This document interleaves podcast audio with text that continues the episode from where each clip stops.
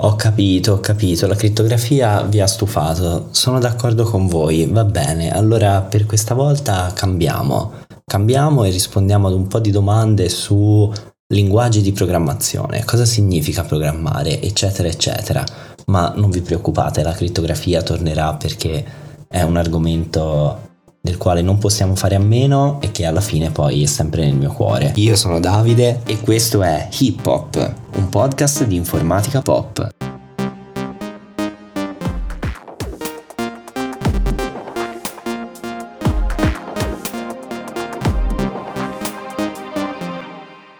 Se conoscete una persona che ha studiato informatica o che lavora in un qualche ambito informatico, avrete sicuramente sentito parlare di programmi e ve ne avevo parlato anche io nella puntata zero. Ma cos'è esattamente un programma? Cos'è un linguaggio di programmazione? E soprattutto, dov'è questo famoso codice binario? Sono queste le domande alle quali cercheremo di rispondere nella puntata di oggi. Andiamo con ordine. Un programma altro non è che la trascrizione, diciamo, concreta di un algoritmo algoritmo. Se vi ricordate, un algoritmo è una ricetta, una sequenza finita e ordinata di istruzioni da eseguire, ma noi non possiamo dire a parole ad un computer fai questo, fai quello, perché i computer, come dicevo, sono macchine stupide e ci costringono a dire loro per filo e per segno esattamente cosa devono fare ad ogni passo. Per far questo, quindi, abbiamo a disposizione i cosiddetti linguaggi di programmazione, che altro non sono, in un certo senso, delle vere e proprie lingue in cui tradurre la nostra nostra idea di algoritmo che abbiamo in mente. Questi linguaggi hanno proprio delle parole, che solitamente sono in inglese, che consentono di descrivere i comandi da dare al computer per fare una certa cosa. Immaginateveli proprio come una lista di istruzioni scritte in inglese che dicono se succede questo fai quest'altro, altrimenti fai quest'altra cosa, oppure calcola il prodotto tra questi due numeri e la radice quadrata di 42. Se questo risultato è un numero negativo, allora moltiplica di nuovo per radice di 42, eccetera. Insomma, una lunga lista di istruzioni.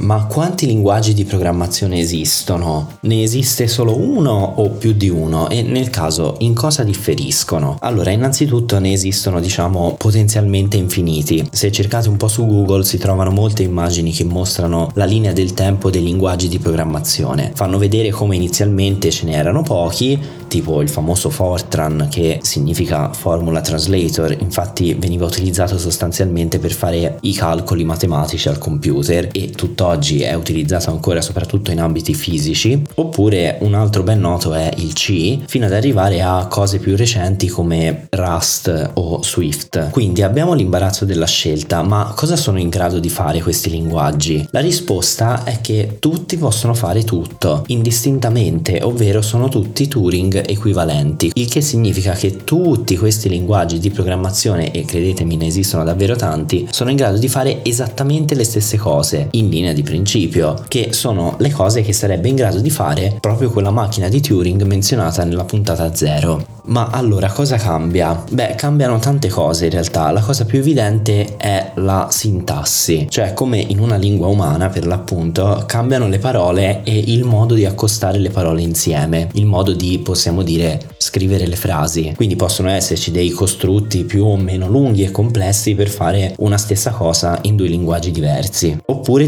differiscono per efficienza, per specializzazione in alcuni settori anziché in altri e così via. Cosa intendo dire? Facciamo un esempio. Esiste un linguaggio chiamato R, proprio la lettera R, che è super ottimizzato e concepito per fare principalmente calcoli di statistica. Questo però non significa che sia l'unica cosa che R sa fare. Di nuovo, ci si potrebbe far tutto, ma la statistica la si fa molto più facilmente di solito usando R.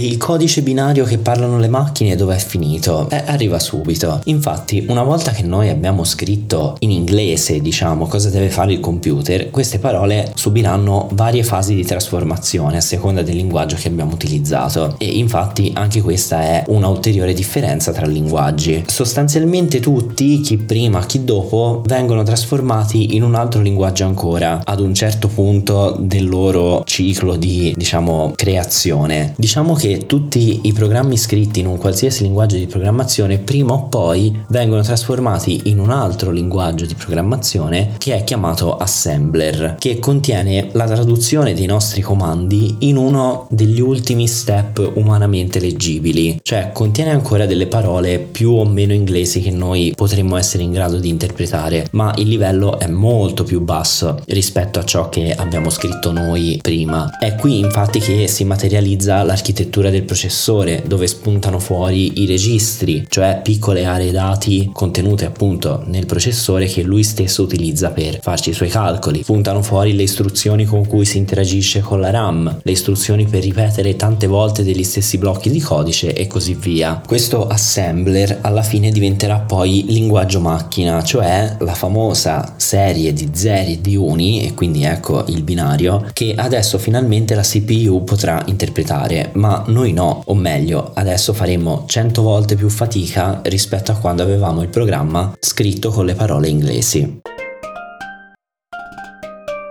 Insomma, abbiamo visto un po' come funziona a grandi linee il mondo della programmazione. In generale si parte da un concetto, da un'idea, da una ricetta, che è l'algoritmo che abbiamo in mente, che tra l'altro questo algoritmo di solito si descrive proprio a parole della nostra lingua, quindi ad un livello ancora più astratto rispetto ai linguaggi di programmazione, e una volta chiaro l'algoritmo si sceglie un linguaggio di programmazione in cui implementarlo e questo varierà in base a molti fattori, ad esempio il sistema operativo della macchina sul quale questo programma dovrà dovrà girare o quanto vicini tra virgolette al processore vogliamo essere. Se vogliamo controllare le cose a livello di bit e byte sceglieremo un certo linguaggio altrimenti se ci accontentiamo di qualcosa di più ad alto livello in cui molte scelte sono lasciate alla implementazione del linguaggio stesso allora probabilmente ne sceglieremo un altro in cui saremo più facilitati nella scrittura dei comandi nel senso che con meno istruzioni scritte possiamo fare fare molte più cose contemporaneamente. Bene, Hip Hop per oggi si ferma qui e il suo host vi ricorda di lasciare un follow a questo podcast, di seguirlo su Instagram ai link che si trovano in descrizione di questo episodio, di lasciare recensione 5 stelle su qualsiasi piattaforma lo stiate ascoltando e vi dà appuntamento alla prossima puntata. Ciao!